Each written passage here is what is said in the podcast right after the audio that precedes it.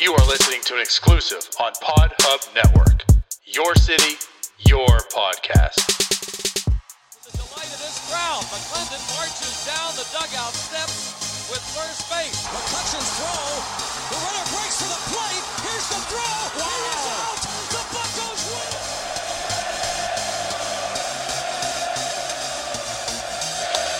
That ball's hit well to left center field. Back toward the track. You are listening to the North Shore 9 podcast. Follow them on Twitter, Instagram, and Facebook. Also, make sure to watch NS9 Live every Thursday on Twitch and help support by becoming a patron. Let's go, Bucs! Welcome, everybody. I am your host, Anthony DiNardo. With me, we have our co host, Tyler. We got Jim, and we have a special guest today. We have the Fort, Michael McKenry. What is up, everyone? What's happening? Thanks for having me. Looking forward to it. Thanks for coming on. I really appreciate it. Anytime, anytime. So uh we are we're basically halfway through spring training now, right? Is that like official? Two weeks left as of today. St. Patrick's Day, even though you're probably listening to this uh, on Sunday, this is recorded on St. Patrick's Day. So um, I apologize if anyone's you know a little drunk right now. There's no Irish people on this show at all celebrating, and not not Tyler Nope. by any, by any means. But um, Wouldn't be me. yeah, so I guess let's just kind of get down into it. I mean, we're halfway through spring training. We got the Fort on.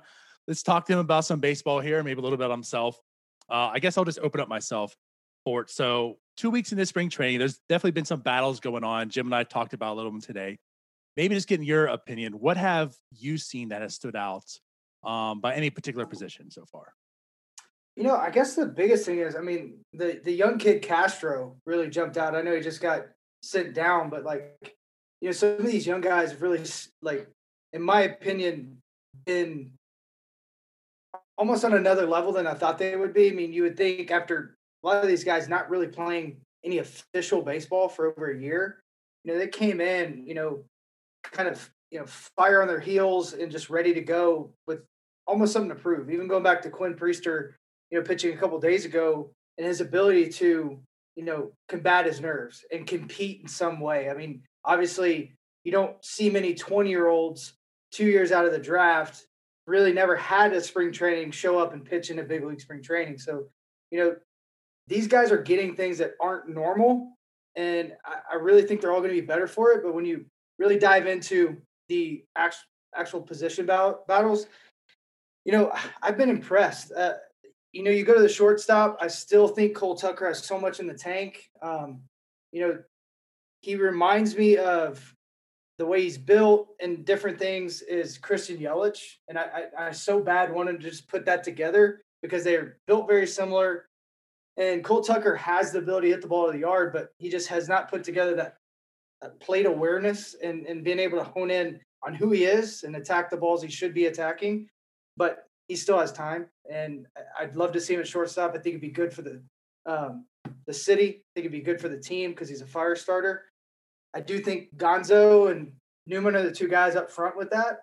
Um, and I think this year, or at least I hope this year, if Newman doesn't make it or if or uh, Tucker don't make it, they get to go down to AAA and just you know play. You know, not have them on the bench. You know, they're still part of your future. You want to make sure to like let these guys get at bats. You know, they've missed a lot of opportunity to just get some swings in. So I hope that. And then uh, a guy that's really jumped out at me is uh, Bednar. I think he's going to be the closer, um, without a doubt. Actually, uh, he's got a above average breaking ball and above average split. Um, I think just having the freedom of coming back to his like home state. You know, I mean, he's he's a Pittsburgher. He loves the Pirates. Um, another thing I think would be really good for the city. I think they'll really get behind him. He's got that little swagger that you want to have. So like, you know, there's there, there's a lot of guys that are stepping up. You can go to the outfield too, like Alford and um, what's the can't think of the other kid's name that's had a had a really big spring. He's a veteran. Good, Good one. one. Yeah, Goodwin, yes, good one, Fowler, good one, yes, yeah. slipped my mind. But like, you know, I, I feel like the culture they've created, it feels good to look out there and say, man, like there could be a revolving door some this year, and we're gonna be okay. It seems like they love they love being a part of the system, and the culture that's created, they seem to care for each other. And I think that's what you have to do, especially with a small market team. So I think the competition's more between themselves than it is even the other guys because I think they're kind of rooting for each other. So I kind of want to dissect your answer.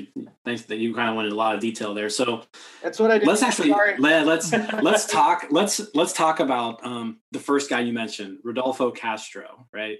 Um, I think he surprised. I think the Pirates, you know, surprised a lot of us when they added him to the 40 man roster this offseason. Um, you know, protecting him in the Rule Five draft, all that.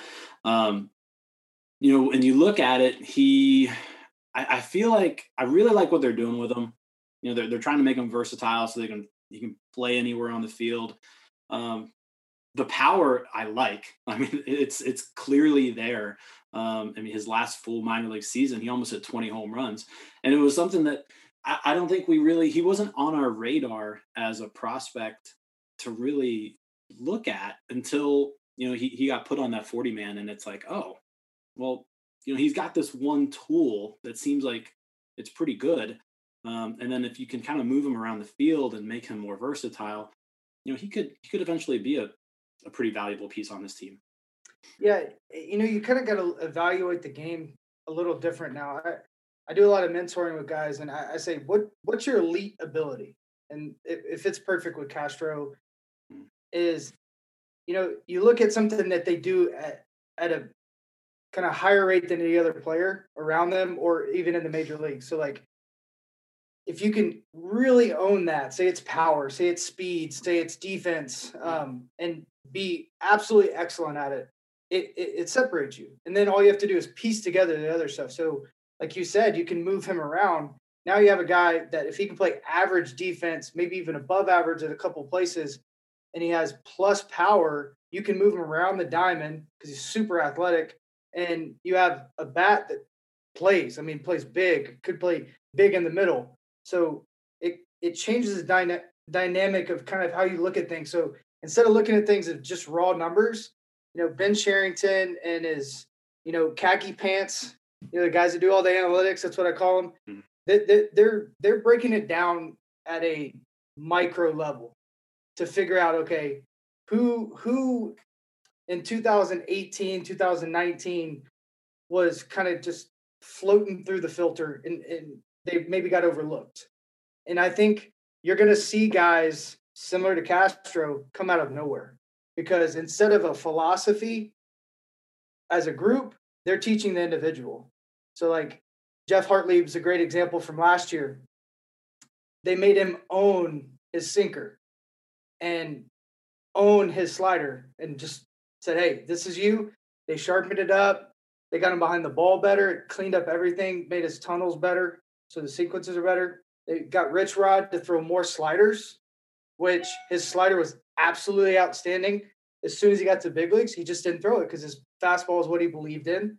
But it's not easy to get a guy to believe in a new pitch, right? To him, that's a new pitch. 91% fastballs, I believe, in 18. He was at 81% in 19. And the fact that he flip flopped, he's almost at 30% sliders last year, and his strikeout numbers went up, his whiff percentage went up, his velocity down a little bit, but he's because he's going to be able to still get the swing and miss on that fastball at 91. So the regime is doing a great job of kind of grabbing guys and giving them the information and saying, How can I help you with this? And teaching the individual. So guys like Castro, I think you're going to see a lot of. I, I really do. Like I think it's going to be a lot faster than people think. I know I know that's a long answer, but there's so much going on right now in the system that needs to be like brought to light because yeah. it's different. I mean, it's real different. And the old regime was great. It's just everything's changing really fast. Mm-hmm. So, for you talked about the analytics crowd, you you called them the khaki pants crowd. Yeah, khaki. Well, I love that, by the way. And you also talked about you, you always see him in khaki pants, like absolutely. Like I just want him to put on shorts and come out and like play catch with us sometime. Khaki pants and a polo. Absolutely. So you talked about that. You also talked about Priester Bednar. One of the guys that I think is one of the most important parts of this team this year is Jacob Stallings, and this is a position you know very well. It's a very young rotation. They need someone behind the plate that is they're very comfortable with, but also the analytics crowd might not love Jacob Stallings because the bat hasn't played as much as you know you would love one to. But these guys are going to be comfortable with him, and not just him, but Tony Wolters, great defensive catcher. I feel like that position is almost as important as any other one this year with how young this pitching staff is. I couldn't agree more, and I actually have a uh, a stat. So like Jacob Stallings' value. So if you go back to last year, he's third, second or third in the uh, Gold Glove uh, uh, race, and his value because of the way analytics have changed the the way you look at a catcher. Mhm. Now batting is only thirty one point five like percent of the value. In two thousand eighteen, it was at forty or something like that. So you know you lost nine percent value just out of hitting. The framing is twenty one point four. So like you know he's mm-hmm. good at blocking, framing, and throwing. And if he can own that pitching staff and really pull out the best in him, and I think he has one of the better pitching coaches in all baseball. From I haven't gotten to know Oscar that well, but everyone I've talked to that knows him said like off the charts type of guy. He's literally trying to squeeze the the ability out of you, the talent out of you, but he does it in a way that's you know empathetic and a, a way that you know really shows that he's not trying to you know put a tag on you. He's just trying to love you more than anything. So I think you know with Stallings leading the way, um, health being something you know staying with, and the the hit the hitting is is if he can. I wish he would tap into the power being 6'5", 235. You know he's got it in there, but he's never really tapped into it. But he puts together good at bats. He rolls over the lineup. Um, I think he was first or second on the team in walks. So like, you know, he's just gonna do his part. And I, I think if he does that, I think he's gonna be one of the better assets on the team. But I think the whole team in general has a chance to be plus defensively for the first time. And I, I only went back about seven years. So you talk about a team that could be, you know, have a plus defensive matrix at every single position and on the bench. It's gonna make your team a lot better real quick. Mike, you just threw a lot of stats at us. Uh, So you Well, wearing khaki I'm, pants right I'm- now? I'm in my study room, right? Like I'm I'm in the area of like where I got all this information, you know, coming, and I got I got two bosses now. I work for the Pirates and AT and T. Uh, I think you might have khaki pants on at this moment. He he has love the khakis. He khaki ripped them though. They're khaki shorts now, like ripped. You know. I like it. so hey since we're talking about the catcher position because we've had this conversation a lot on here Mhm. um it's it's bound to happen here eventually probably maybe even this next cba i know i know you're I know you're shaking your head but new rules just came out minor league baseball that framing stuff you're talking about. so They're gonna and- ruin and- the game. Don't do it. okay so so my argument because i used to be a guy where i was like you know what Ooh, we're gonna debate. Yeah, we're going to debate here. we're going to debate because I think it's going to be me and you actually against these two. Um, but I used to be a guy, and I was like, you know what? Let's just get the balls and strikes right. Who cares what the framing is like? Let's just do it all automatic, right?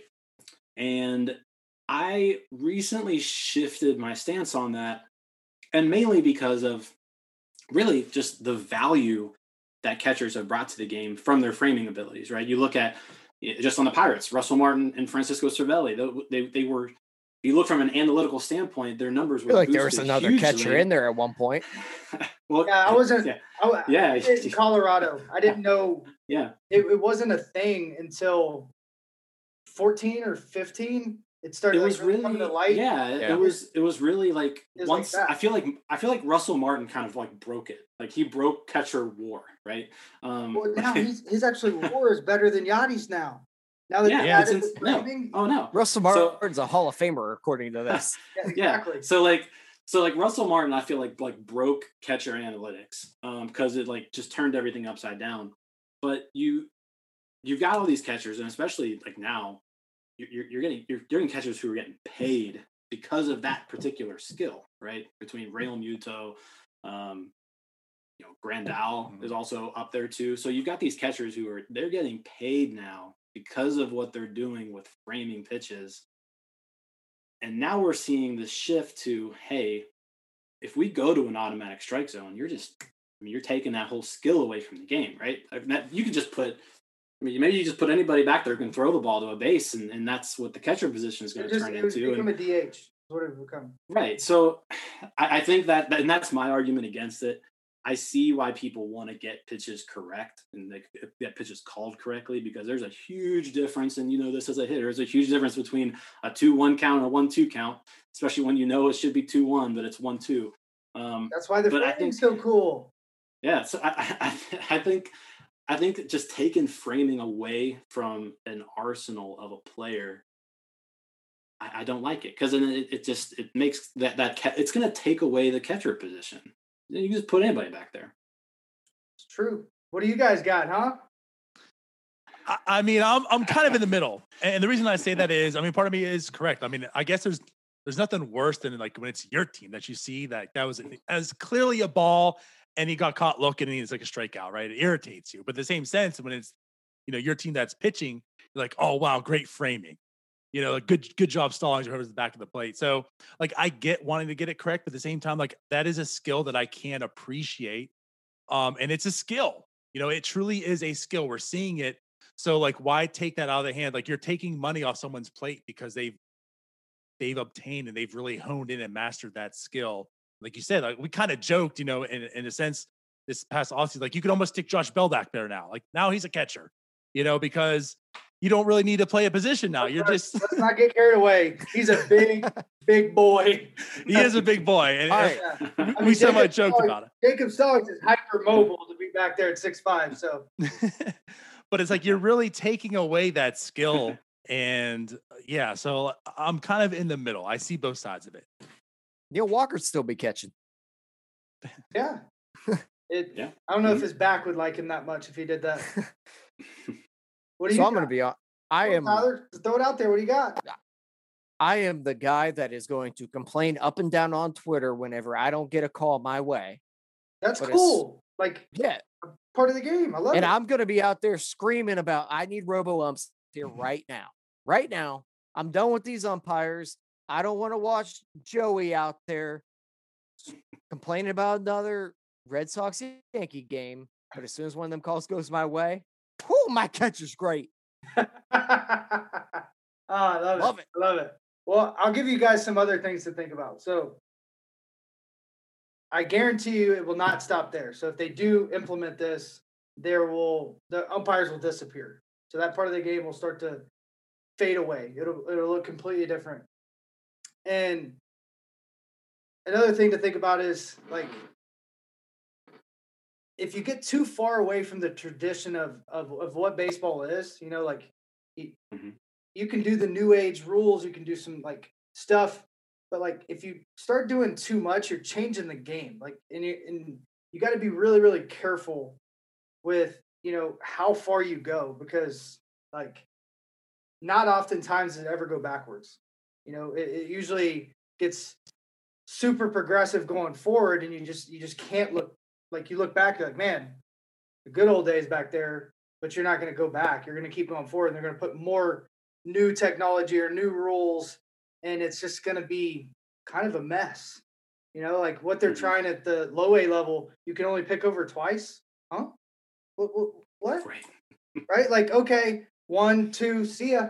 Like, right it's it's it's a lot of guys in the front office or at the executive level making these rules and they're not you know enthralled with the low a guys asking them what what it is. Like you know deadening the ball this year makes no sense to me you know like it, the home run is fun. Like the problem in the game which i'm going to allude to about why you guys do not want the automated strike zone more than anything is the problem with the game is there's too many walks, too many strikeouts. Not that they're hitting homers. Homers are great, right? So they just made the pitchers better. They want more action, right? Then teach your guys, and it's already happening this spring today. Hayes hit a ball right through the four hole, runner on third Yeah. base. Didn't try to hit a homer. He just said, I'm going to hit the first heater I see right over there, right? He has great bat control. Stallings has great bat control. Frazier. There's a lot of guys that can do that. You've seen bunts. Joc Pederson's bunted two or three times. He's got four homers or something in spring too. And like if you start doing that, it's like a chess match. It's going to change the game a little bit different. It also change the analytics, right? Because it's going to the analytics are going to start seeing those hits as you know, like oh, we got to fix that. So their algorithms and everything start changing. So now the reason you really don't want an automated strike zone is I don't know the exact number. It's probably 30 or 40% are actual strikes. Guys don't throw strikes anymore. So I know that. The guys know that. I wouldn't, I'd just go up there not swing. I'd make them throw strikes. So it'll create more walks at first, possibly less strikeouts, maybe. And then it'll also eventually create more offense and more frustration, and then it'll go backwards. Because like once you can bring them back into the zone, it'll create more offense, and guys will start leaving balls up. Blah blah blah. The catchers get lazy, so there won't be as many balls in the dirt because they don't have to block the balls and keep it off the umpire because the umpire doesn't matter anymore. And all these different realms are going to start happening just because there's a system in place calling balls and strikes. So like you got to like really like think about it. You you got people that could lose their job. You got a game that will probably slow down to molasses at first, and then you have you know all these other things going on. So like you, you just got to process it and look at it a little bit different because you know the players are getting benefited. You know Jacob Stallings would have never gotten as many opportunities without that receiving ability in 2019, and he worked his tail off to figure that out. But he was always defensive oriented. But his ratings were so bad, he was like, "Why am I bad? Like I, I- don't get it." So he went to the drawing board, figured it out, came back. Now he's a starting catcher, and he was in the Gold Glove hunt. I mean, that's a good story, right? for sure. Those, those stories are needed in baseball, and you know they're they're already into the draft. You know, I don't. I think there's 20 rounds this year. When I was drafted, I think there was 50. Last year there was five. You know, Paul Goldschmidt doesn't get drafted last year. I don't get drafted last year. Alex Presley, Josh Harrison. We can go on and on and on and on and on. So like they're changing the game fundamentally just about everywhere. So like you you, you got to be really sure something like the automated strike zone because that's like way different, right? It's a big deal. It won't Yeah. stop there. It'll 100% not stop there. So you're So- telling me you don't want them to change the shift in the minors? No. Let the game figure it out. so here's here's my uh, so the, I think we, we agree on the automated strike zone, right? Um, We the, better. deaden- the deadening the ball count, um, Horse gonna come kick our ass. ball. Nah, I'm just playing. I am I am for deadening the ball. However, I think What a dork! hold on, Oh, I, hold want on. to I hear- think I- there's I like hearing opinions. hold on, hold on. I think there's one more step though that they didn't take that needed to coincide with that. Okay, there Um, we go. So so I feel like what what the problem is, and you mentioned it before, it's it's walks and strikeouts. I, I just kind of say there just aren't enough balls put in play in general. There's there's there's balls. The baseball is a balls in play problem. Do, you- do you know why um, that is by chance? Well, because players' behavior has shifted. They've they've realized that hey, strikeouts really aren't that big of a deal. If I strike out as a hitter, as long as I can pull the ball hard in the air, I'm good. Um, pitchers, their behavior has changed to throwing fastballs up. It's it's driving more strike. I mean, both sides are playing into the analytics, and the analytics show that what they're doing is the most efficient way of playing baseball. Right? And it's money. It's exactly. It's the most efficient way. It's the most. It's the best way to make money, but it's probably not the best way to watch the game as a fan, right? So, deadening the ball, I think, is a good step. But I think what also had to be done with that, because deadening the ball really is just hurting the hitters, right? I think what also had to be done is you move the mound back like six inches it's it's one thing like that 60 feet six inches number hasn't changed since the beginning of like like 1770 something like that 1870 pitchers are a foot taller now than they were back then they're throwing 100 miles an hour now so i feel like if you move the mound back six inches give hitters just a split second longer to be able to react to pitches plus deadening the ball I think you fix the behavior problem that that is the problem right now. In that, hey, maybe players are now going to be able to put more balls in play. Their balls aren't going to carry as far, but they'll have more time to react to to 103 mile an hour fastballs from Jordan Hicks and people like that. Um, so I, I think that's what should have happened as well as deadening the ball. Hate it. Absolutely hate it. But I think it, I think it's I think it fixes I think it fixes the problem. Like No, we literally just talked about not changing baseball. Right. well, but Oh, I mean, tweaks do- and things No, tweaks have happened just- throughout time. We need to just, yeah, maybe we raise the mound a little bit, whatever, or lower it, whatever we need to do. So We just how need about- to let about- these guys you- develop Go ahead. Go ahead. properly and we give them a little more time. Another generation is going to come up where we're not going to have the pull happy hitters. Everything's going to be going to adjust at some point. The problem that you're going to run into is these pitchers aren't going to stop throwing 100 miles an hour. Nope. I mean, not going to. that's not going to it's not, gonna- it's not going to stop. They're just going to keep throwing faster and faster. Like 10 years from now, we'll be talking about pitchers hitting 110. Yeah, but Um, I doubt that. Okay, Highly, wanna- highly, that's highly. another- I- I'll have to look into that. I wonder what. yeah, I mean, I wonder what the torque. They, So I like don't know if that's act- physically possible. But Yeah, No, I I don't I think wonder Driveline limit teaches is. that well. I don't know. I have no idea. The If limit doesn't going to exist. do it, Trevor Bauer is going to show up the Driveline and try to throw 110. Oh yeah, Trevor Bauer physically can't do it. I mean, he's he's he's turned himself into an excellent pitcher from from everything that he's done, but you know, physically he's not capable of throwing that hard. But if you Yeah, take somebody, is. if you take someone who's already throwing 103 and you take him to Driveline and he's able to manufacture a new way to deliver and throw, then maybe it could happen. Yeah, then now, maybe now, their elbow. drive, now Driveline's philosophy and Florida Baseball Ranch and Texas Baseball Ranch, it's all coming together. So like guys are getting hired. Like the Reds pretty much hired. They hired a, a couple of Kyle Boddy. mine, and they hired uh, Kyle Boddy, who was the, one of the uh, original uh, owners and starters of Driveline. They just hired Eric Jagers as a pitching coach in the big leagues. Like these guys are getting into pro ball and they've never even seen like pro ball before. They're getting in to develop. So like, yeah, it's going to continue to evolve and you're going to see some really cool stuff and guys are going to enhance their ability better than they ever have because they have a cheat code in analytics. But going back to your your thought about like deading the ball, what if you just worried about the fans and let the game be? So like be more interactive with the fans, be more transparent with the fans, open up uh the the batting cage, you know, like so you can see, you know, maybe not all the time, but like I, I'm really working on the media side with this in the sense of like how much can we get, right? What is Jameson Taillon working on in the bullpen? How did he create that new arm um arm arc to throw or arm path? Like all those things and keep it going through the off season. So then you become like involved in a relationship with those guys because you start to understand them, you start to see them as human beings and as a player. I think that would build a fan base that like gets behind those players and then also like I don't want to say they need to do something to get these owners to like have players stay. Like like I don't care what Mhm. they have to pay Ke'Bryan Hayes. Like he needs to be here.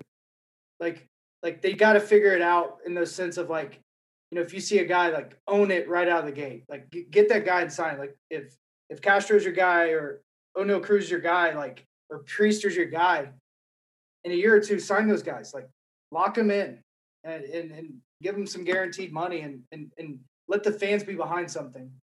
And something we're going to do on AT&T is we're going to try to give real time updates and real updates on some of these guys that are in the minor leagues to get people like seeing them. You know, like get a feed in uh, Bradenton, get a feed in uh, Altoona, so like you guys maybe could see the highlights and see you know a couple homers that Oneil Cruz hit down in Indianapolis and get fired up. Because that's the problem with the game is baseball is behind football and NBA is leading the way with the technology. You know, they're branding their players so well and baseball sucks. Mike Trout may be the when he's said and done, he's gonna be a top five player. And like You don't see him on national. Nobody knows him. You don't you don't see him out Yeah. there, right? Like Right. when Kutch was here, he's a really good friend of mine. His publicist did all this stuff. Like, and that's the thing is like we should be going all in trying to get Ke'Bryan Hayes as an organization, as AT and T, and Greg Brown brought this to my attention, and as a fan base, Ke'Bryan Hayes should be a rookie of the year this year. We should literally like make an earthquake of noise to get that guy to be, you know, rookie of the year. Bring that national attention to Pittsburgh, even if we're not going to be a World Series bound team, because that's fun. That guy's going to be really, really good. He already Like, you know what? be You know what happens when you try to share a Brian Hayes video on Twitter? Say what? If you try to share a Brian Hayes video on Twitter, Yeah. you get a copyright strike. The NBA, that don't happen. They let like they let it fly. because it's promoting the game. Exactly. Like Yeah. you're not getting paid That's, for that's sharing why that, it's so right? backwards. Well, yeah, Yeah. like I can share because I'm a player, whether that like there's copyrights or not. But like they, they say that all the time at AT and T. Like if you notice on AT and T's Twitter, they never show any of the like game mm-hmm. footage, and that's because the rights they have and all this stuff. And I'm like, we're pretty much partners with them. Like you pay them. Like we don't beat them up. We love them. Like we want the same goal, but like it's it's it's the fan experience that needs to happen, and they need to just bury it in technology. No, I, I- I'm a firm believer in that too. It's funny because you started saying that. I wanted to bring it up and say, so what you're trying to say is more or less we need to market these guys, right? Because I feel like yeah, that's that's been the issue. Like baseball is just their marketability is just terrible. Like they don't market the, the game as much as the players, more or less. And what I wanted to say to that, because what you said, I liked a lot of that. And I want to bring this up too. The Young Bucs account. Like I feel like the Pirates maybe are starting to do that. I love that Young Bucs account. yeah, it's awesome. And you know, with you maybe expanding on that stuff, I think that is great because now you are starting to see these guys. You hit on the head, like you're right. People don't even know who Mike Trout is. Everyone It's knows so who. LeBron James is. Like everyone knows who all the they know the, the role players in the NBA. And you have like the best player in baseball, and if he was walking down the street, like 90% of the people walk past him and not even say Yeah. a word. You know, Yeah. so like I do like what the the Pirates have done with that Young Bucs account. You're seeing, of course, we're in a transition phase. You know, it's the rebuild. Just seeing the future stars, right? The future people. You're seeing them now.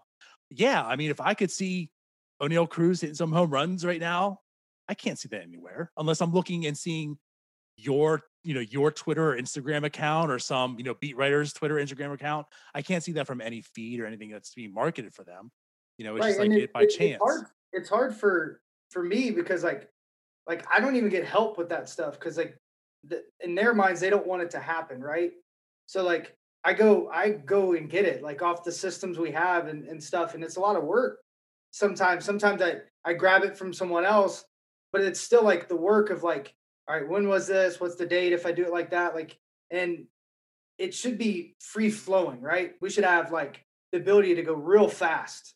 I mean, we have all that capability, but because we're not in the same mindset to do what you're saying and promote the players and brand each player, because like you can take a great teammate, maybe he doesn't play, right? But like he's just a great dude and he's funny. Like you can promote that. Like, uh, did you guys Frazier. ever see? Uh, When Todd Frazier was Todd mic'd up. Like that was a great segment, you know? yeah, He was mic'd up, he had fun. Yeah, and that's gonna make fans like want that more, right? And if he's a guy that would be willing to do it, do it on a like every Thursday when he plays, right? Todd Thursdays or whatever. Like just play the game within the game because the business and the player, like the, the MLB is a business and the player is a business. But they try to make it just about the MLB and just about the PA, where it should be individual players and they should really do a better job with like you know, what are they doing now? Like, where where's Jeff Karstens right now? Right? I mean, the guy catches a big fish every I week, would love to know. right? Right? But like, Yeah.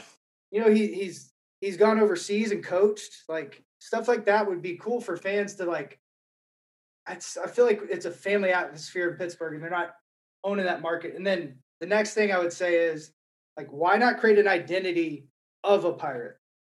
So like that blackout game was a statement. But what if you created an atmosphere where it was ju- just a giant pirate type party, right? Like when it opens up, you have a cannon and right shoots the ball every homer, cannonball coming, make makes sense. And like people don't like coming to play to Pittsburgh because we're mean. We're angry. We're like pirates. Like it'd be so fun. You know, like it's Nah, like I- the Pistons back in the day when Yeah. Jordan was playing, Oh God. Right? They everybody knew you were gonna get beat up when you played them. Yeah. And I, I, Well, I it's think like- stuff like that's awesome. Yeah, well, the original renderings for PNC Park, there was a, there was supposed to be a ship docked outside, Oh. like on the river. Like that would have been sweet. Yeah. Yeah. Just Yeah. thinking back to the night Together. that was it the AJ Burnett's last home start where they had the bat signal in the back. Yeah, yeah. Stuff like that is just amazing. Yeah. Yeah. Now that blackout game was just it was unreal. I mean, it was. I've been to a lot of huge sporting events in my life, and like I never got the chills like than I than I did on that game. Even Oh. just during like warm ups, it was insane. it really was. It was absolutely outstanding. Yeah. Um, I don't even remember what we were talking about now. Well- but no, so oh, so about the players, right? I I brought up this idea a few weeks ago. Like, what if baseball had like a NFL red zone type channel? You know, and it was Yeah. one of those things where it's harder to do in baseball because like you don't always know like there's no red zone per se, but you know like when Fernando Tatis Jr. is up to bat, like go to Fernando Tatis Jr. When when Trout's up to bat, you go to Trout. When Soto's up to bat, you go to Soto. So everybody's seeing like the the main stars, and you can you can watch and it'll bounce around from game to game. There's enough action every night that I feel like you could you could fill up the time. Um, because what there's either going to be a superstar up to bat or there's going to be some sort of close ball game with runners on base and things like that. So I feel like I feel like something like that would be nice. You know, that that that doesn't exist when when like why not? Yeah, like uh, like doing some split screening with Yeah. interviews and like split screening with teaching and like what just happened in that play type thing. You know, Mm-hmm. I, I think all that stuff like, you know, life moves way too fast for baseball right now, and they just got to speed up. Agree. And not so much with the, with the rule changes. Amen. um, I want to actually pivot this back because I feel like we can we can go like for three hours or seven as I on mentioned what needs earlier, changed. about all this stuff. But let's pivot back. One thing that you said too uh, before the show, you mentioned how you feel like a lot of people maybe not writing this team off, but don't realize how close they are to probably competing again, right? Uh, so I want to take this back your time. You know, I feel like there's some similarities to you know this team right now to maybe like the 2011 Pirates team, right? Where they're almost on the cusp, which just so happened to be when you came over to the Pirates. So maybe if you can give us maybe some, if you see any similarities or comparisons with that 2011 club to this 2021 club. you know the the probably the I would say they're better. Um not not in the sense of like overall players like but you know they the 11 team had a good mixture of you know young guys coming up and you know me Jay Hay uh Tony Watson Alex Presley um there's a big group of guys kind of shifting in Jared Hughes and you had like like not like you had established big leaguers, and then you had a a good group of like Kevin Correia's and you know, and guys that were a little bit of journeymen in the big league. So like you had kind of a a hodgepodge of, of sorts, right? And we came together as a team. And when you have something like that, you you, you kind of have to hope like okay, certain things have to go a certain way for it to happen. But what it did was it made people feel comfortable, and guys stayed and it gave enough time to create enough of a depth, you know, for us to be really, really good in 13, right? Um, we fell off because of our depth both years. You know, a couple guys get hurt. You know, you try to fill the role. Maybe they, made the right move. Maybe they didn't, and who they played. That is what it is. But this team has more depth, like way more depth. So, and they they're gonna have something possibly that they do elite, and, and that's going to be their defense.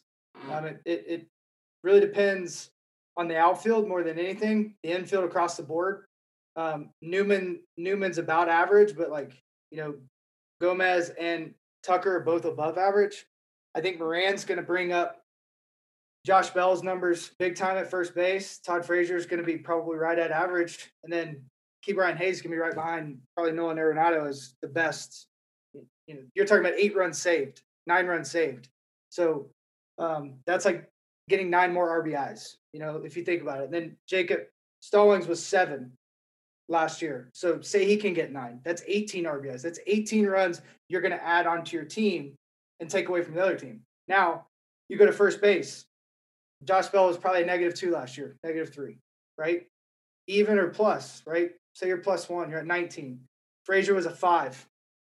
So you just keep going around the diamond, and then Reynolds was a two, Polanco was a two, you know, and then you have Alford and these other guys that are capable in center field, and you're looking at like, huh, okay, we're going to be plus all the way around. So we're going to be able to defend, defend really well. And all these guys have a chance to bounce back. Reynolds is raking right now. Newman made some swing changes. He's raking. Those guys aren't going to hit 190. Blanco's going to have a big year. It's not. It may not be 18, but the guy can absolutely kill a baseball when he makes contact.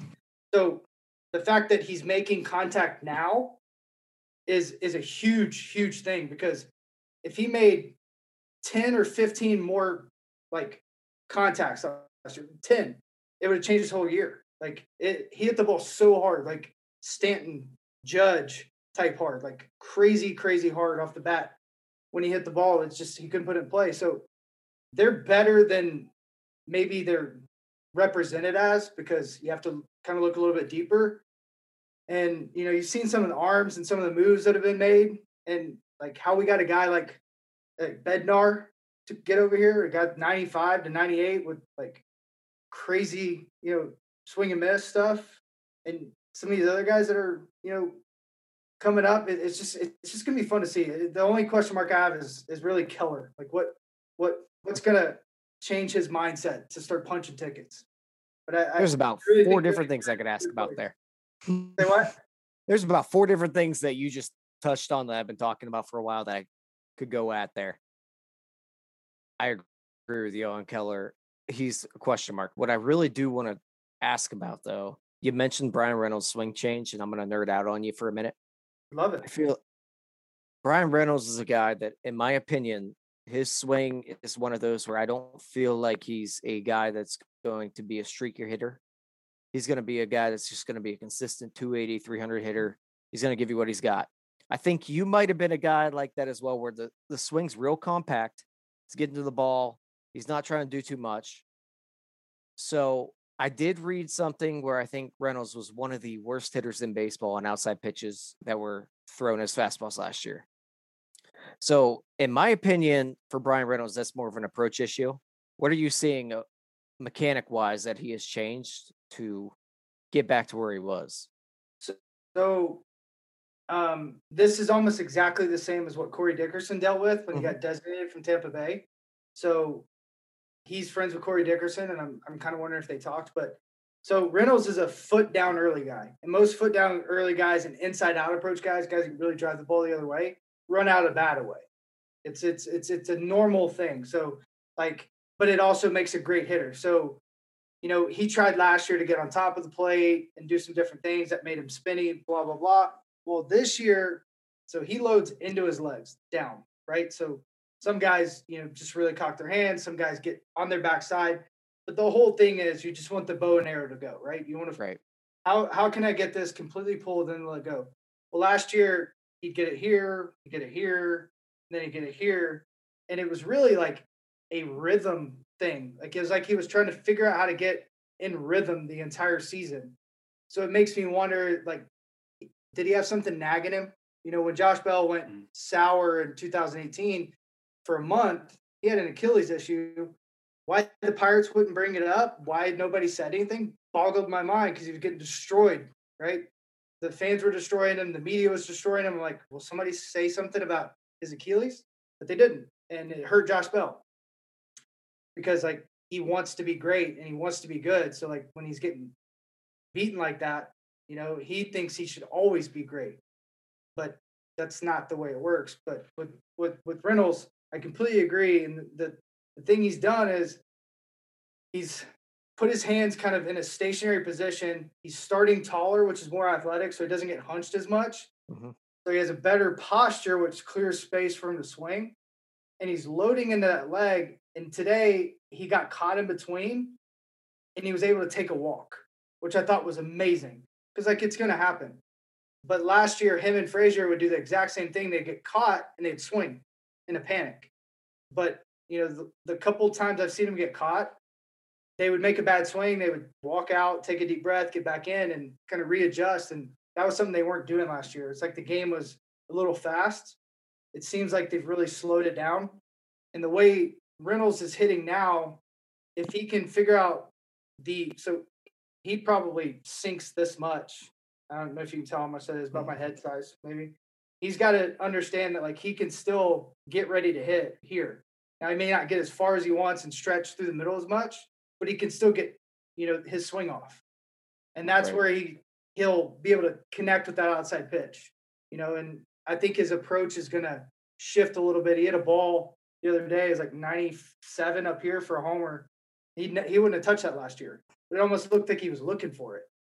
Right. So And I that's think I think the mixture between his mindset and the, the the shift in maybe his approach and the swing change of getting he just looks so comfortable being taller and sinking instead of being sunk and sinking more. yeah. Yeah. It's it's wild. Baseball's right. just weird.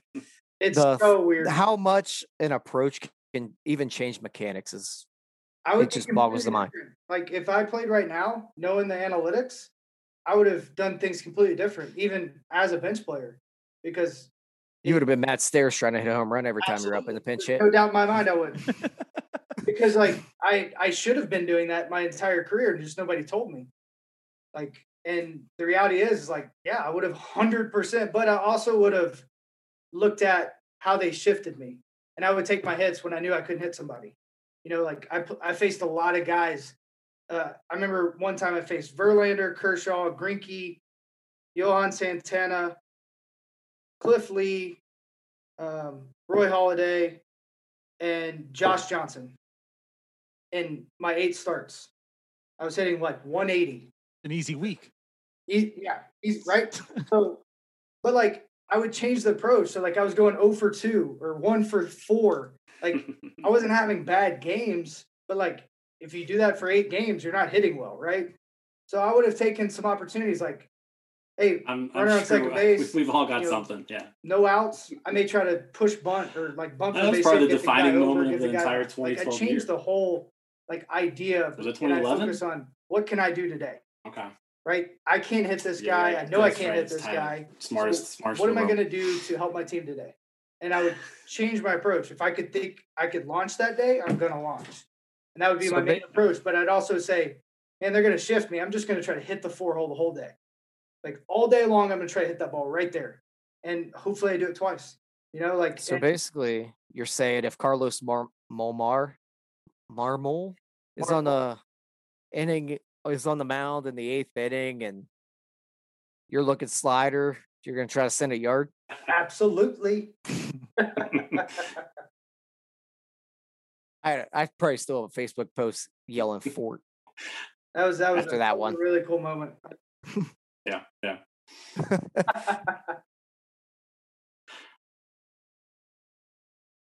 Hold, hold on. He didn't say hit a baseball. He said he said he could hit a home run. Talk to the smartest of Pirates Kyle fan in the world. So yes, 2011. yep. Hitting a home run off a tee is harder than you know the Yeah, coming in. I would think. then 2012, what'd you hit? Hmm? 233, You should tell him. You probably know. Uh, I 233, 12 homers. Oh, two, 238, 12 homers. Yeah. Then a down year. Then you went to Colorado, hit 315. Yeah. I changed my swing. Uh, I, I, Well, yeah, if I, I'd probably hit 12 homers in Coors Field.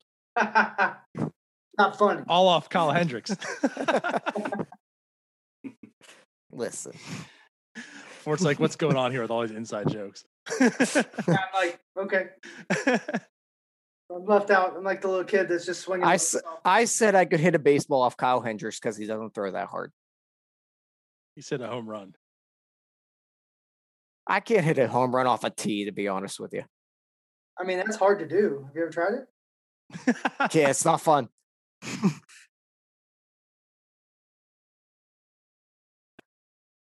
but yeah, I mean, it is what it is. Yeah, if you if you go up and have a good approach, you could hit Kyle Hendricks. I don't know if you get a hit, but you could hit him. He Good won, pu- like, Look, I'm looking opposite field. I'm looking for something up and over. I'm just gonna stick the bat out. I'll bloop it over the third baseman. I'll be on base and then I'll tip my hat like Derek Jeter and be done. I like it. I like it. Why not? All right. So a little bit about you, Fort, here. So I wanted to s- maybe get your take on this. Uh, you know, you had a career 2017, I believe was your last year playing. Um, you're now in the broadcast booth pretty quickly after. I want to know a little bit about like your transition. How was that transition? And also just, I mean, obviously being in the game for so long, you're still in the game, but on the other side, I mean, do you get that itch being involved in the game, seeing it, or are you comfortable? Is, is this not your place, you know, to be at? So first, I should tell you that if someone would have told me I would have been speaking in front of people and on national television or a broadcaster, I don't think there's a human being that knew me before 20 that would have believed it. Um, I grew up with some learning disabilities, um, had a hard time with writing, English, spelling, and you know I had to grind through school, um, and it followed me my entire life. So I wasn't confident myself, but I had an awesome, awesome girlfriend that I ended up marrying who helped me see that I had more. And, you know, I ended up taking a speech class, and the speech teacher let me be me, and it changed my life with with like speaking and allowing my personality to come out and you know showed me how to kind of be different in the sense of like how I could go about things. And um, from there, like you know, when I was you know, in college all the way through pro ball, the way I just process things is doing them. I go all in. Like I, I don't like I literally don't go to the shallow end. Like I go straight to the hundred foot depth of the sea. Like I want to just get enthralled in it. So like I started literally speaking anywhere I could, you know, doing anything I could to like try to get better at it. And that's what gave me the opportunity when I was here as a pirate um, when I got hurt, Robby Incmikoski just asked if I'd fill in for Teak. So they, I went there and I was just supposed to do it one day, and then they asked me to do it the entire home, the uh, entire way trip. So I did it, and they had that. So when Teak retired, they called me in 17, and you know I was pretty much they called me Grandpa. If that tells you anything, I'm I'm on the Mickey Mouse Club. They're calling me Grandpa. We win the AAA championship, and you know it was just one of those years that was just weird right? I'm playing left field. I pitched. I played second. I played third.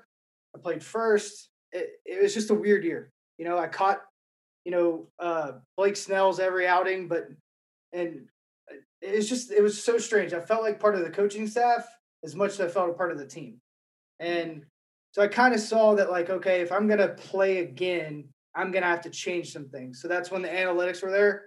So I was diving in, mindset shifted, and that's where I came up with like, all right, this is what my approach should look like. And I put it all, mapped it out right when I got home. And was still having that idea that, all right, well, they called and asked me to do the interview. So I went and did it, you know, see what it's all about. Then they offered me the job and I was like, oh crap, what do I do now? And then I made a stipulation, normally what I do, hoping like it'll make the decision easier. I said, all right, well, if the, who was it?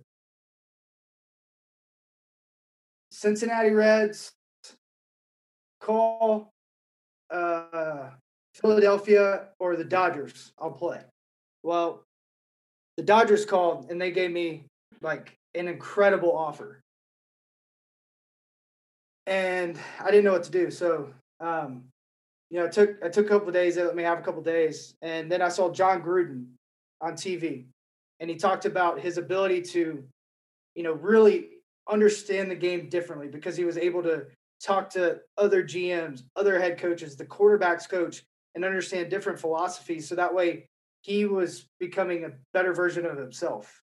And it was going to make him a better coach. And I was like, I like that. I like that a lot. So the next thing I did before I called the Dodgers, and this is the last part of the story because I know I get long winded, is I called a guy literally I thought would tell me to play. His name's Jerry Weinstein.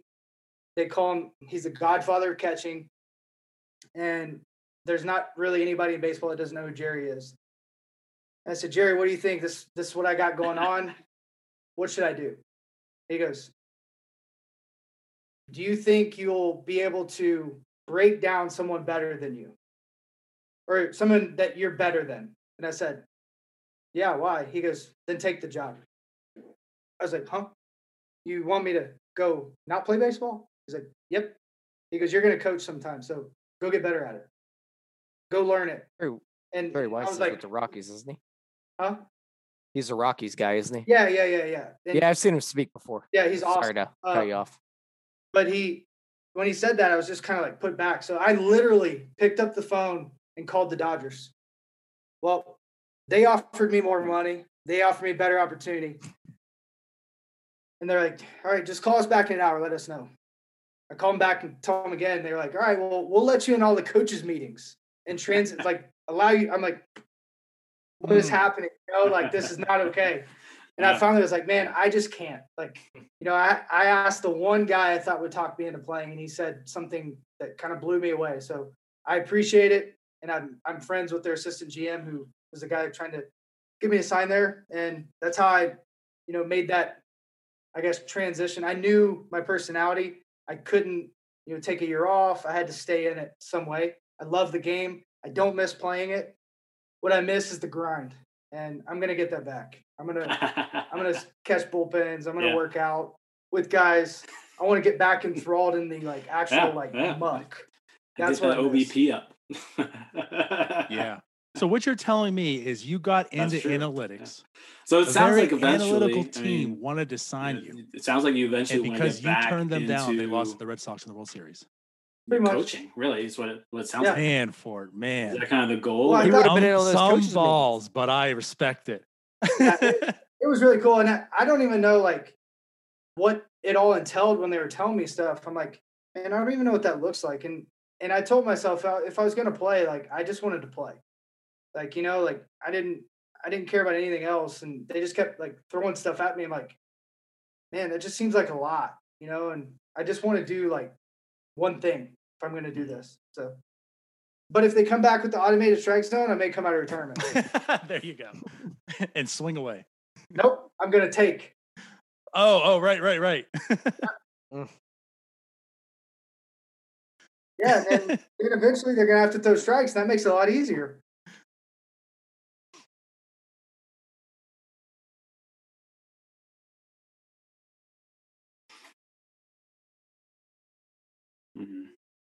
Yeah, I, don't know what the like actual end game of it is, is but I do want to teach and I do want to serve.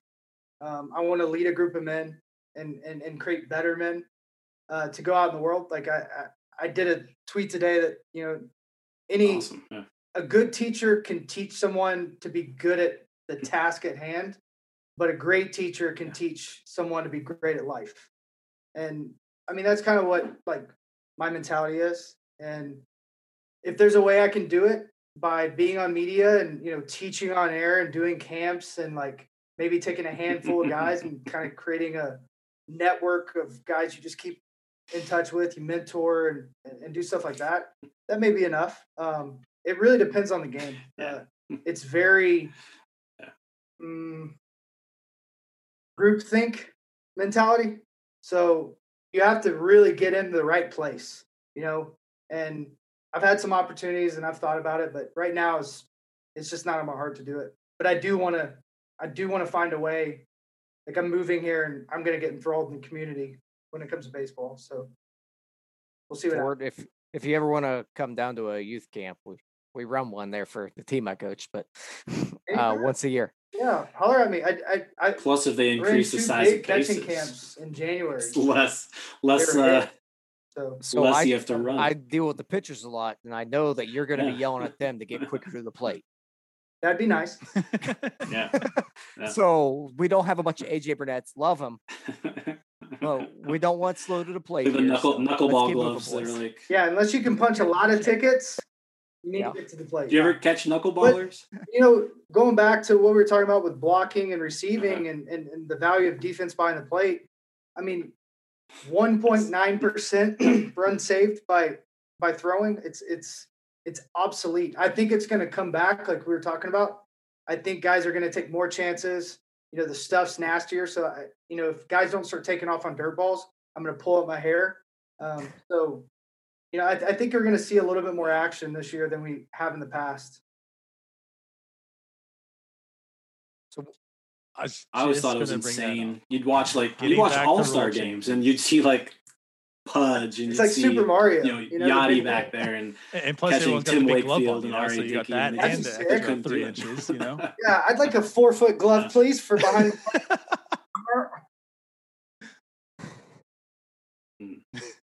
oh, those things are sweet. Yeah. I did. I caught one for three years in the minor leagues, and uh, I started with the first baseman's glove the lost art. I feel like Oh, it's until R- I mean, they're- R.A. Dickey sent us a Yeah. actual knuckleball glove. But I tried a a catcher's soft a catcher's uh, a softball catcher's glove, and I hated it. So I did a first baseman glove, and then I took a foul tip, and my finger got like that. Like it was literally like that big. So they just, they got me a R.A. Dickey's glove, and I don't have it. I'm so sad about it. it's true. Mhm.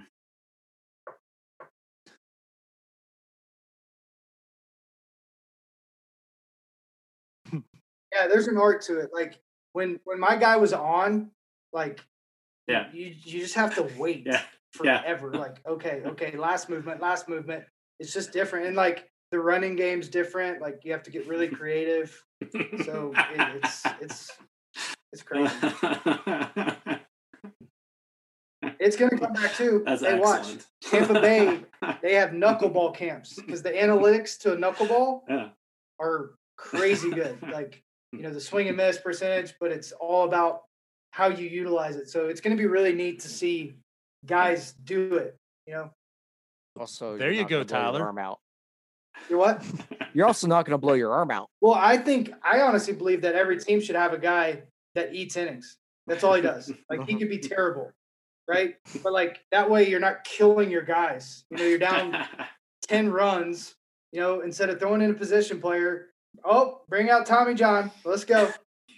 I'll you do know, it. like, I'll let's do let it. it go. Tommy oh Like, John. Yeah, you know how many human beings that played in the minor leagues that like throw 95 that would love to just come here and throw their arm out and then leave? You know what I mean? Like, thanks. I'm All good. right, I where's the my- next one at? Right. I got six years of service time. See you guys. Like, yeah. they they Yeah, have like a yeah. hundred ERA. They're fired up, right? like, we want you to go in, get annihilated, right? That's all you got to do. Have fun. And that'll And create some gr- action. So there you And go. he'd also Yeah, be great exactly. to throw Two birds, guys. one stone. Yeah, that's what I mean. When I pitched in the minor leagues, I gave up like three homers in like three innings. So it's actually gotta what get- all about. You got a guy to pimp the home run. Hey, bring him in. Put our real starter in left field, batter. Throw Yeah. at him. Yeah, Watch him get tossed, and then all right, come back. Yeah, see, like I think that would be fun in the game. Like I, More fights. I think That's it'd be cool need. if they brought in the hockey fight. You know, with the, with but I'd with okay the with umpire, with the umpire. So like instead of a flag like flag or like a replay, let's let's just let them duke it out for a minute. Winner take all, right? If I want to challenge a call, that umpire better be ready, baby. Right? I, I think I would Amir Garrett's on board. yeah, exactly. but like the ump, could you imagine like the umpires start getting jacked up? It'd be so fun.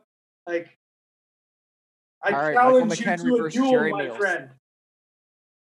Yes. Say what? Say that again, Tyler. Michael McKenry versus Jerry Meals. Yeah, like we would have won that game. awesome. Like extreme baseball, that, that'd be so fun. The XOB, it's on its way. Yeah, that's the rules they should change. Michael, I've got my own set of rule changes I would like to see, but I don't know if we have time for them. I would love to hear them. Real quick, here's my thought. You know that we don't in basketball, LeBron James has the ball all game. Mhm. So what if we instead in baseball we had you could reset your batting order every inning. So Yeah, Mike Trout can hit every cool. single inning. That's cool, Yeah. actually. Thank you. So every inning Mike Trout gets to hit if don't matter. If you want And then that also gives you a sh- if my shortstop can't hit, put him in the back of the order, but he can field, and that don't matter. Give Gift and Gope is the starting shortstop. so so they should. I I think stuff like that would be fun. Like they should do some like That'd be exhibition pretty games sweet. that don't count, so to speak, Yeah. towards their record. But like they do stuff like that. You know, they play 162. like just cut it to 145. Play 10 extra games and do weird Yeah. stuff. Right? Like it'd be fun. Mike Trout gets nine at bats a game. Who doesn't like that? Yeah, or like if Just- for example, like I'm the backup catcher, right? So I'm hot as nails. I get nine at bats a a day. That'd be awesome, right? Right? Yeah. That's all you want to do when you feel good at the plate. You just want another at bat. Like, give me up there. And if up you start 0 for 4, all right, move to the back of the line. What if you kind of That's like made what if, what if you kind of made extra innings like BP. hockey, where like they have a shootout awesome. after overtime? Like so, if there's What no you did winner it after ten innings, It was almost. home run derby. I, I thought this would be cool. It'll never. It may fly at one point, but like in the extra innings, you can pick who takes the like pinch hit as a fan. Like you do like a real time vote. Oh wow. Yeah, like we've- I- I we've all joked like about, that. Yeah, Like doing votes on Twitter and stuff for like managerial moves, you know? So that's almost like the same thing. yeah, yeah. The, the whole moves would be awesome. Like, but like maybe just do it in extra innings or during an exhibition game or even during spring, like towards the end when they're playing. You know, If there was an app for just fans to be coaches and we all just vote on, all right, do we want to bunt? Do we want to, do we want to take a pitch? What do we want to do here? What are we throwing? no, Michael won't like that. He likes to call the game. We bring in our closer in the seventh inning. Exactly.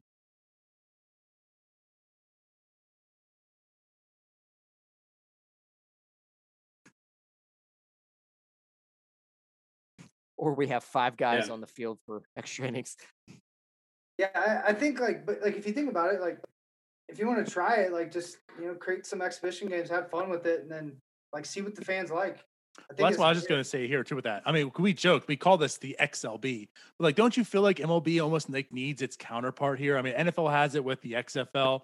You, you get some creativity. Maybe that's how MLB can can take and maybe get some creativity into the games also. And now with all the minor leagues being cut, you have some players that can be used for this league.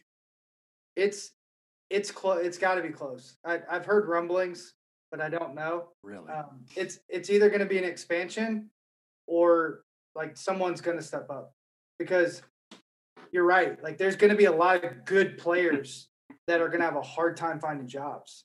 And you know, did you did you guys watch the game today?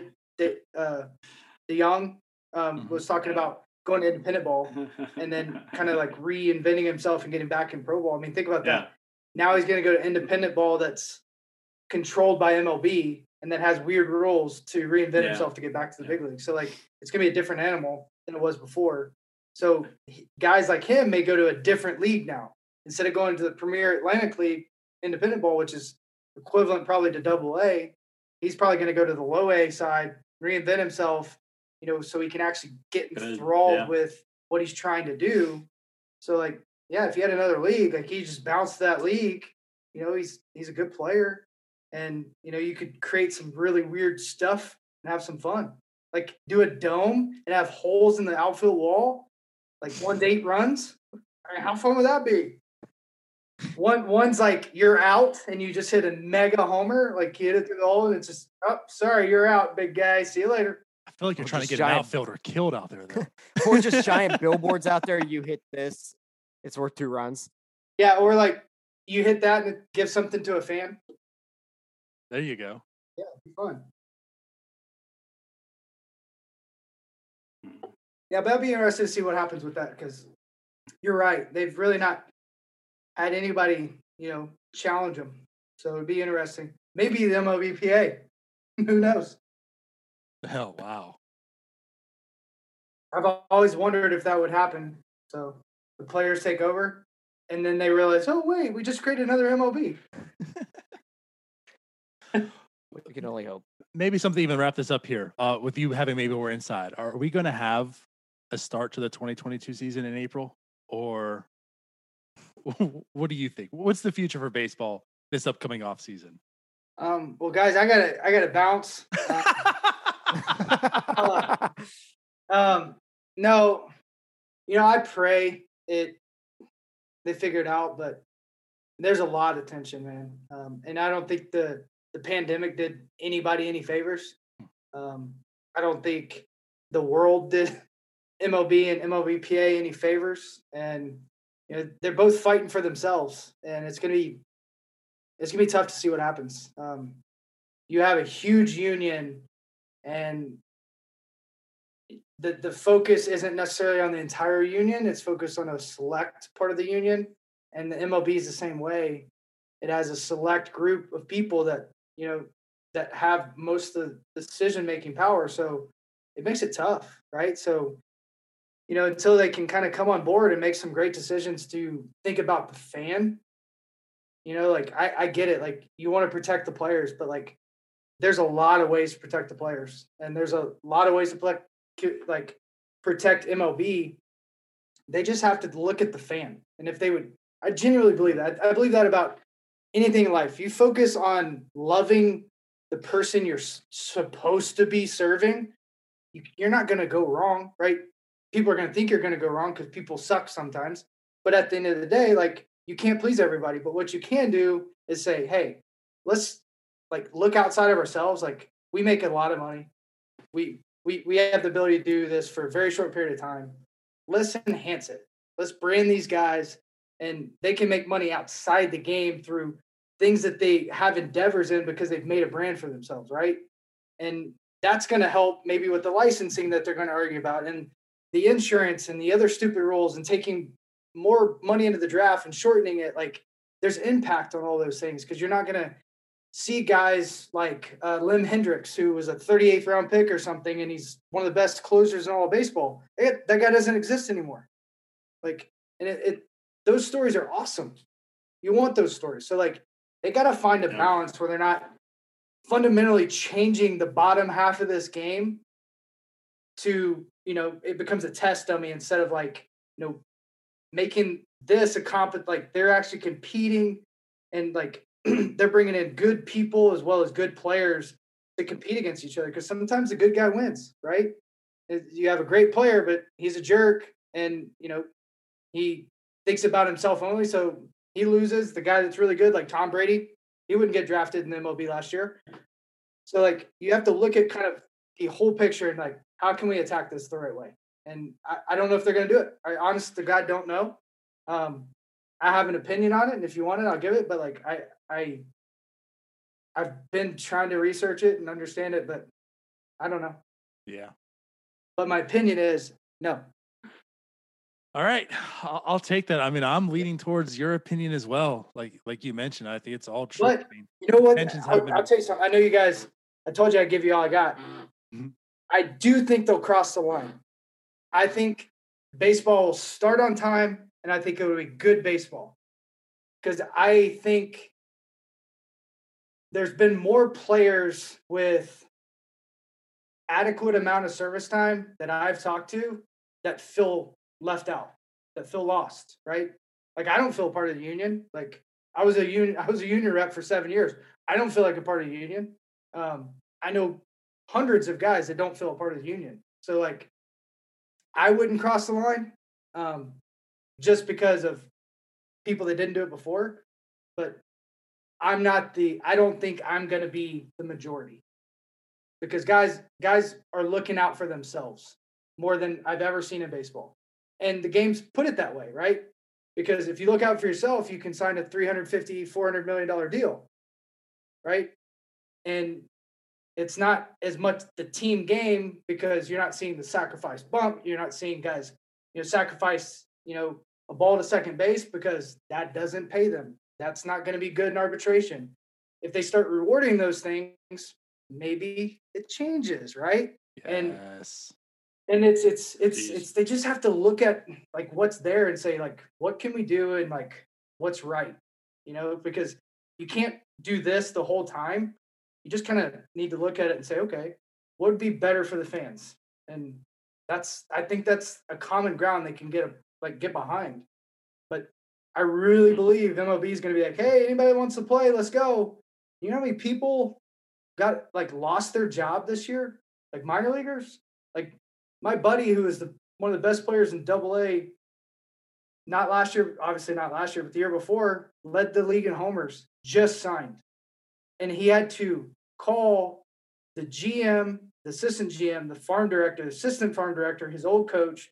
He called the bench coach on the big league side, and then he finally wrote a letter every week for six weeks saying, "I will come and clean the cleats." And he's and he got signed. Wow. He hit 22 homers and like 85 RBIs, 292, like right-handed uh, first baseman, plays a little else, but he's really a catcher. And the only way they would sign him is if he caught exclusively. He hasn't done that in five years. So like it's it's just a, it's a different realm, right? Like it's it's it's going to be interesting to see like what happens with that because I I truly believe like there's a lot of guys. I feel like we stay- just we just I'm- see a I'm segment of Fort rants Right, right. especially after not playing for on this show every week. Just Fort comes on, he rants that he can't talk about on AT and T. Let him talk. Hey, hey, I've actually, uh, I, I'd love to because you know they've been encouraged. Uh, the person that like runs our like branding side has been telling me like get get away from AT and T and and brand yourself because if they're not gonna, if like the the game's not going to brand each thing, you know, like you have to do it. Like the entire market in the United States and around the world are becoming micro influencer, influencer, and and and and the business type brands. Like, what does it want to be? Who do you want to be? If you're not doing that, you're going to get left behind. So I've been encouraged to like step outside the box. Like AT and T is my family. I love them to death. But like, if that can help me and help and let them, go. why not do it? Click Yeah. play. Let's go, Fort. I I, I obviously, I Oh, I like it. you guys because I am oh, ranting Oh a little. the amount of You guys are fun. also, like tuning in now, like Oh, every broadcast to see like what I can pick on with him. You know, like something that he doesn't know gets me my well ear. Like, oh yet. man, we got him this week. I, He's gonna I go off on this like one. other. Right? Oh, I can. yes. Oh, we know you can. Right. Oh yeah. No, oh like- yeah. I think it'd be fun to like try to slip in like um like some weird word, you know. You know, like how can you how can you slip something weird Like? Super Troopers. Like how many times can you say meow? yeah, yeah, exactly. Like, yeah, this guy's really got me. Yeah. Like, that'd be a blast. All right, let's try to get juxtaposition into the next broadcast. Yep. I, I don't know if I can say that. I have to work on that one. I can't either, so that's why I asked you to do it. That's what makes it great. right. Oh, that's good. All right, Fort. Well, I think it's about time. Um, really, really appreciate you coming on. We had a blast here as well. Yeah. And um, maybe we'll, maybe we'll have some rants of the weeks here with you in the future. I'm, I'm looking forward to that. If not, we'll just talk about some swing mechanics for a good hour. There you go. Yeah, I could I could do that. I'm i think that's probably, probably my passion, man. I, I I love it. I will do that with you any day of the week. Yeah, anytime, man. Just let me know. All right. Well, once again, that's uh, the Fort Michael McKenry. Go follow him on Twitter. Go see him on AT and T doing the Pirates games. We'll hopefully talk to you soon. Yeah, I appreciate it. Thank you, guys. God bless you. Absolutely. You Thanks. too.